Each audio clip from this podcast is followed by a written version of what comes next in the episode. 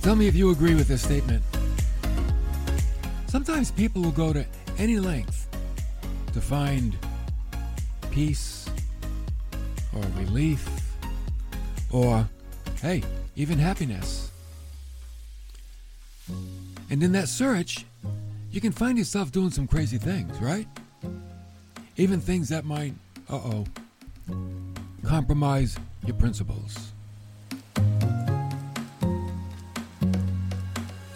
We're continuing in our series, Women Jesus Met, looking at some pretty dynamic ladies and the interactions that Jesus had with them. Today, Jesus meets someone with a malady. A tough one. It was a malady that couldn't be cured. She tried everything, but to no avail. Mark 5:25, that's where we find the story.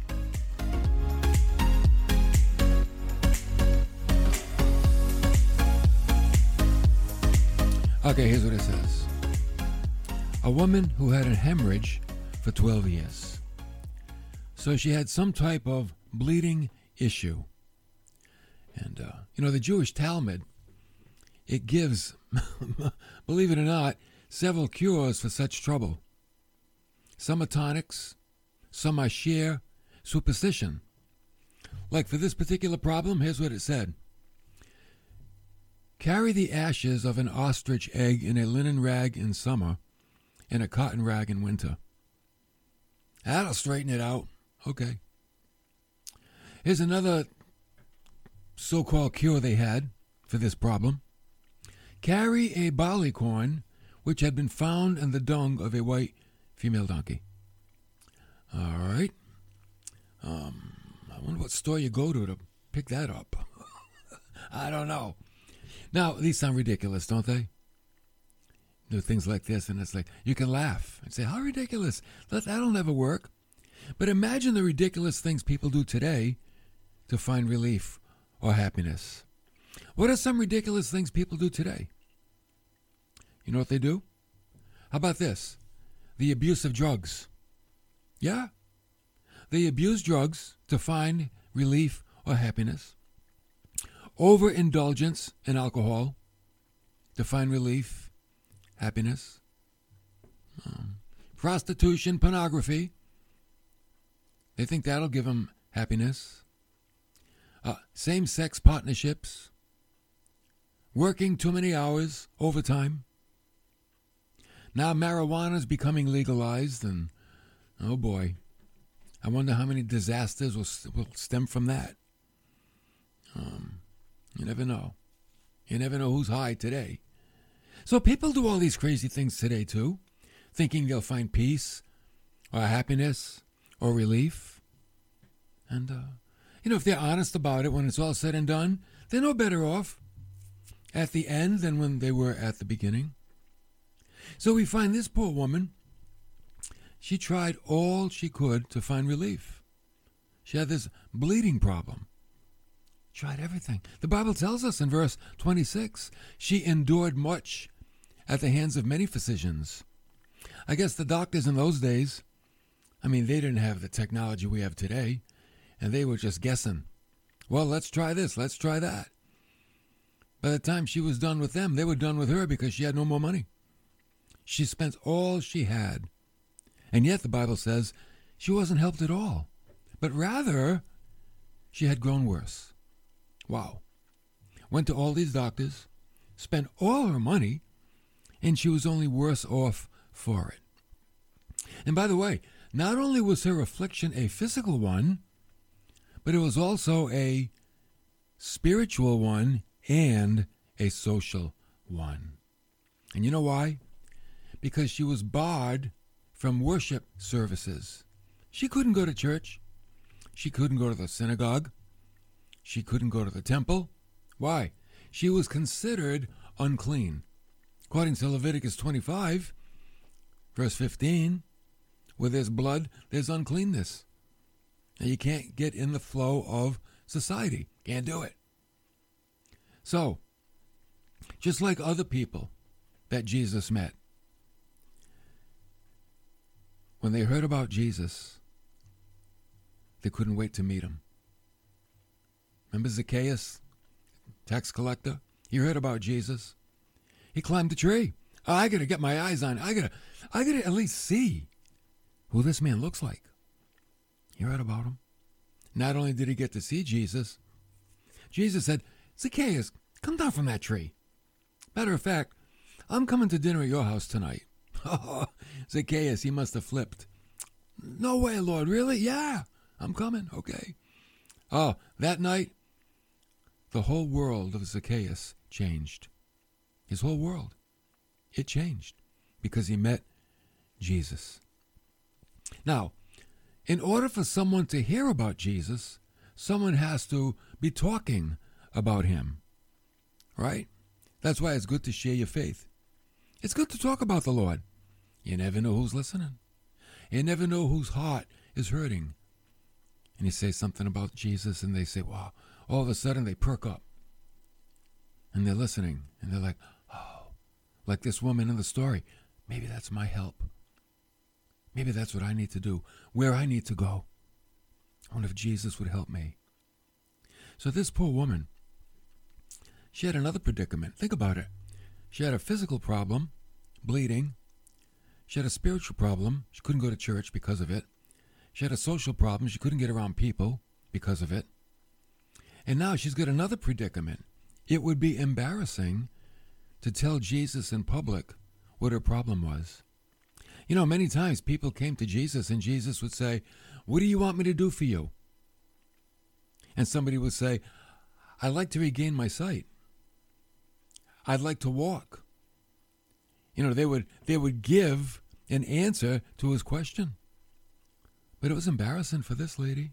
She didn't want to talk about that in public. It was a personal problem. Well, what could she do? What could she do? She knows she can go to Jesus, but she doesn't want to expose herself to the public. Oh, but you know what's so cool about her? She didn't give up. Just like many of you that are listening, you don't give up. You got a predicament, but you don't give up. So it says in verse 27, after hearing about Jesus. Oh, what was it she heard? Probably about his mercy, kindness, compassion, acceptance. You know, these are drawing qualities. Did you know that? People that have the quality of showing mercy, being kind, being compassionate, those are drawing qualities. People are drawn to them. But, you know, people that are crude and short-tempered and judgmental and critical, nobody's drawn to them. Who wants to be around them? Yeah, a wet blanket on a rainy day. But she heard some good things about Jesus, and she also heard he has the ability to heal. Oh, I already healed a lot of people. She heard that Jesus could put lives back together again. And you know, here we are 2,000 years later, and we hear that too, don't we? Jesus can put lives back together again. Isn't that why we come to him? Isn't that why most people that come to Christ, maybe not all, but most, they're kind of broken. They're broken. They're Humpty Dumpties. And they want Jesus to put them back together again. That's okay. That's good. That's excellent. That's what he does. So after she heard about him, she came up in the crowd. Oh, but she was standing behind him, kind of hiding out. And you know what she did? She reached through the people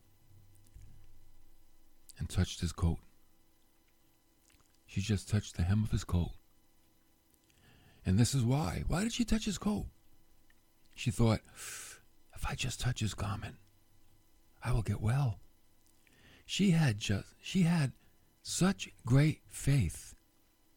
She figured, if I can get close enough to touch him, I'm going to get healed. Now I'm like, wait a minute. The law said if she touches anything or anyone, that they become unclean. You can't go around touching stuff when you get an issue of blood like that. You know, you can't go to the temple, can't go to synagogue. You can't go touching things. And you're going to touch Jesus? Well, maybe she knew what others had not yet discovered, that Jesus was greater than all other things, even her sickness. Oh, maybe she saw something in Jesus that most people, they haven't gotten there yet. She saw in Jesus God. God. And God is bigger than sickness. And you know what? He's bigger than the law and bigger than the Sabbath. Jesus even said he was Lord of the Sabbath. That's why he could do things on Saturday, because he was higher than the Sabbath law. Wow. Higher than the law itself. So here was a woman who came to Jesus, as a last resort. That's okay. It's okay if you go to Christ as a last resort, as long as you go. One man said she was a fit patient for the great physician. Yeah, you know why? She knew her need. She knew that she needed a touch from Christ, because no one else could do it. No one could help her, and she went broke trying to find him. Sometimes we find ourselves in places where only God can help. And it's true. There are things that we're involved in sometimes only God can see us through. That's why you want to hang on to him. Oh yeah, like she did. Grab on, don't let go. But the point is, we have to go to him. She couldn't sit home and say, well, you know, I know he won't heal me. Or maybe I'll sit here and maybe he'll heal me from a distance. No, she had to reach out, because she demonstrated by reaching out her faith. So after she touched the hem of his garment, in verse 29, oh, immediately, not take these two and call me in the morning, immediately, the flow of her blood was dried up, and she felt in her body that she was healed of her affliction. Now, not only was she healed, but she knew that she was healed. Because God's like that. God doesn't only want to do things for us. He wants us to know the depth of what he has done. See, he wants you to know, let's talk about your salvation. It's not a mystery. It's a known fact. He wants you to live with the assurance that you belong to him. He doesn't want you to be like the average guy in the street. If you ask him, hey, you think you're going to heaven? They're like, oh, I hope so. Oh, I hope so. Haven't killed anyone. I might. I don't know.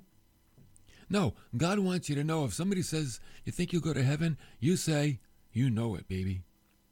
I'm going up. They say, how can you know? Because I'm in Christ. And Christ is in me. Well, how do you know that? Because God told me.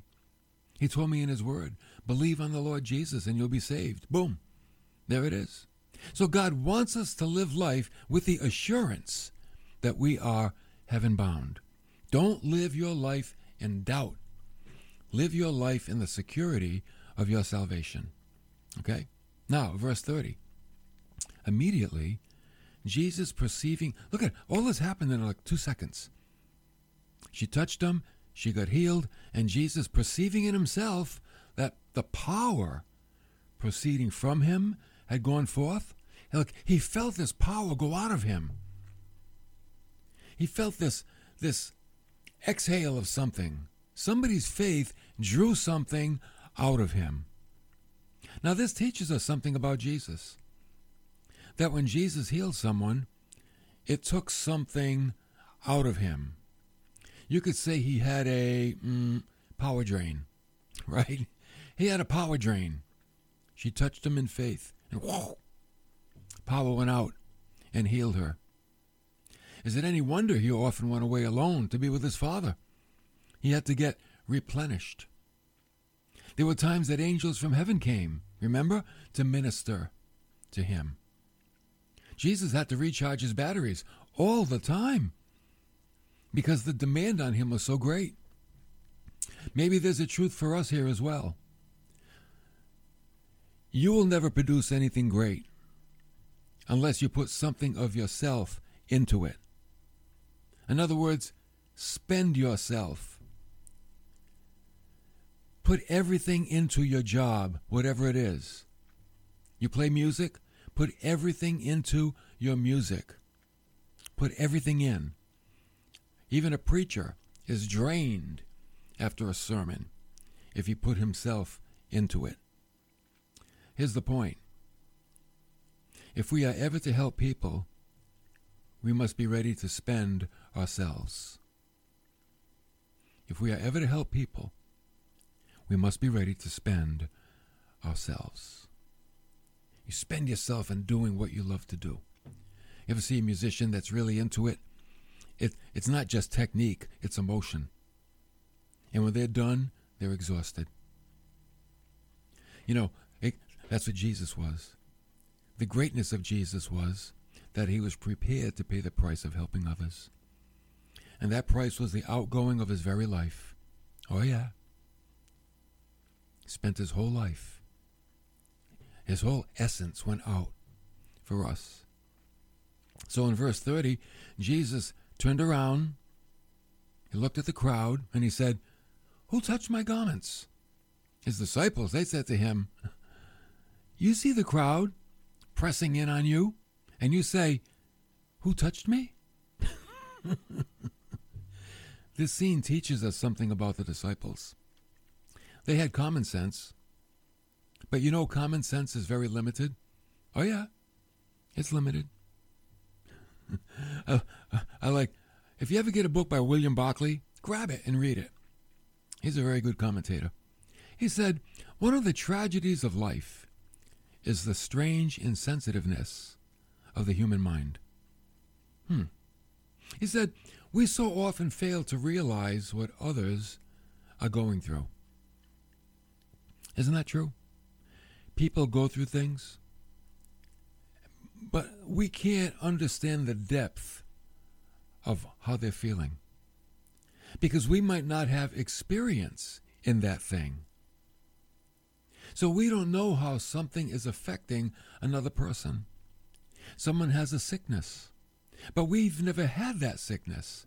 So we're very limited in how we can identify. We could even call it being insensitive. And I don't mean insensitive in a negative sense where we're willingly insensitive. We're just insensitive because we don't have the ability to be sensitive. Maybe unemployment, right? Someone's unemployed and it's really taking a toll on them. But if you've never been unemployed, you can't relate to what they're going through. You can't feel the anxiety or the stress because you've never been there. How about something like single parenting? Oh, you know, for someone that's never been a single parent, it's very hard to identify with what's it like for a mom to be a mom and a dad, or a dad to be a dad and a mom. What's that like? I'm sure it's challenging and difficult. And if you've never been there, doesn't look that hard, does it? But it is. How about just those that live alone? Some people just live alone. And if you've never lived alone, you don't know the feeling. You might say, "Oh, that's great, you live alone, you don't have to answer to anybody." But you don't know the times of their loneliness, their solitude. They're wishing there was someone there, someone to talk to, just desiring that. See, because something may be easy for you, you don't realize how difficult it is for someone else. So we are insensitive because we're limited as human beings. So Jesus looked around and he saw the woman that had done this. Oh, he picked her out. The disciples are like, "Lord, everybody's touching you. How do we know who touched you?" But Jesus, he ignored them. Sometimes you have to ignore people. And he saw her. He picked her out. And maybe it was just the look on her face. Verse 33. The woman, she was fearing and trembling, aware of what had happened to her. She knew something happened, but it made her afraid. And you know what she did? She came down and she fell down before Jesus. Oh, she told him the whole story. the whole truth. She did tell him what was going on. So this scene, it also tells us something about the woman. That she had a difficult life. And it was a very humiliating life. But she told her story to Jesus anyway. You see, after Jesus touches you, you don't mind sharing your story. In the beginning, she didn't want to. But now she's letting it all out. And after she told her story, relief flooded her heart. Oh, she got it all out. And she felt so good. And not only that, but she found Jesus to be very kind. Oh yeah, he was very kind to her. We don't know how the doctors treated her, especially when she ran out of money. But Jesus was very kind to her. And he said to her, "Daughter," that's pretty endearing, isn't it? "Daughter, your faith has made you well. Go in peace. Be healed of your affliction." Wow. Wow. See, this story was recorded. Here it is, right in the Word of God. It was recorded so the reader would know that Jesus has power. He has the power to bring healing and relief to a life. Now, he doesn't always bring physical healing, and he doesn't always bring physical relief to the body, but you know where he really will bring it? To the heart. And I think that's even more important because we live life from the heart. So the heart has to be right, and the heart has to be healed. So Jesus is also there when you have exhausted all of your last resources. You've tried everything. Oh, you bought new houses and got new husbands and got new wives and got new jobs and bought new cars and changed your hairdo and got new clothes. Nothing worked. None of it worked. So at last, somebody invites you to church or they tell you about Jesus and there's a connection. There's a connection. You got close to the Lord and something happened. But here's the point. You got to go. You got to go to Christ.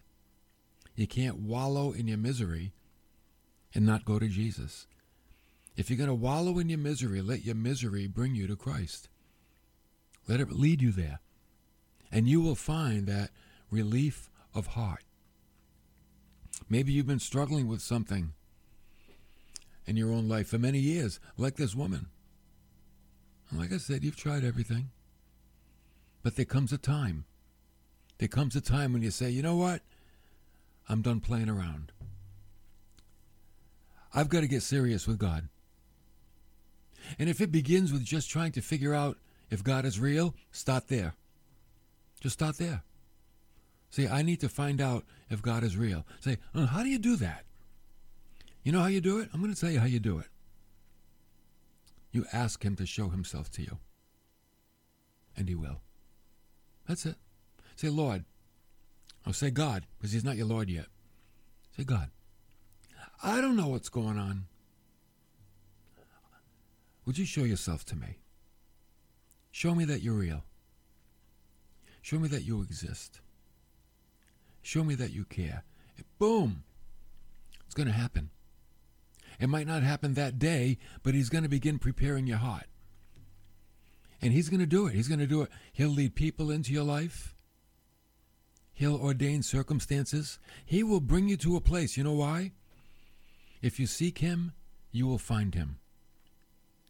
If you knock, it will be open to you. That's all God says. If you seek me, I'm going to reveal myself to you. He's very lousy at hide and seek, He's terrible at that because you always find him. That's good. I'm glad God stinks at hide and seek because I don't want him to be such a mystery and so invisible we never find him. We want to find him really easy, and you do. He honors those that desire him and want to see him. and want to know him. So it's okay. Even if you approach him in doubt. Remember Thomas? Thomas doubted. Jesus showed up. Thomas is like, I don't know about if Jesus came back from the dead. That's tough to believe. And Jesus honored Thomas's doubt. He didn't correct him or rebuke him. He didn't yell at him. He said, Thomas, look, here I am. Look at my scars. Touch my side. I'm here. Thomas said, oh, my Lord. My God.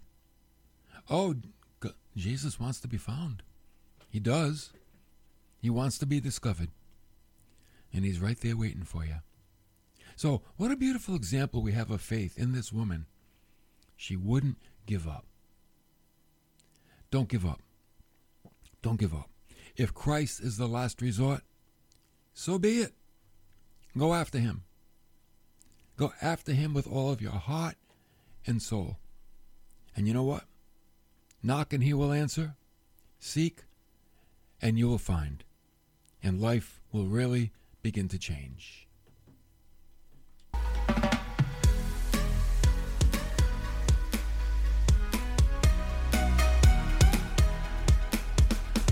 Okay, come on now. Have you joined the Hope Club? Don't you want a daily devotional every day in your email box? Start off the day, 5-6 minutes with the Lord. Get you started off on the right foot. Tune your soul to the day. Go to newhopecc.tv, click Giving, then click E-Giving, choose the fund, radio, commit $3 a week, fill out the info, hit submit, boom, you're there. That's it. You'll be in our email list, and we will send you an email Monday through Friday. Get you going off on the right foot. Okay? Thank you for coming along today. Pray for the program. Support us if you can. We'll see you next time for more of New Hope Radio.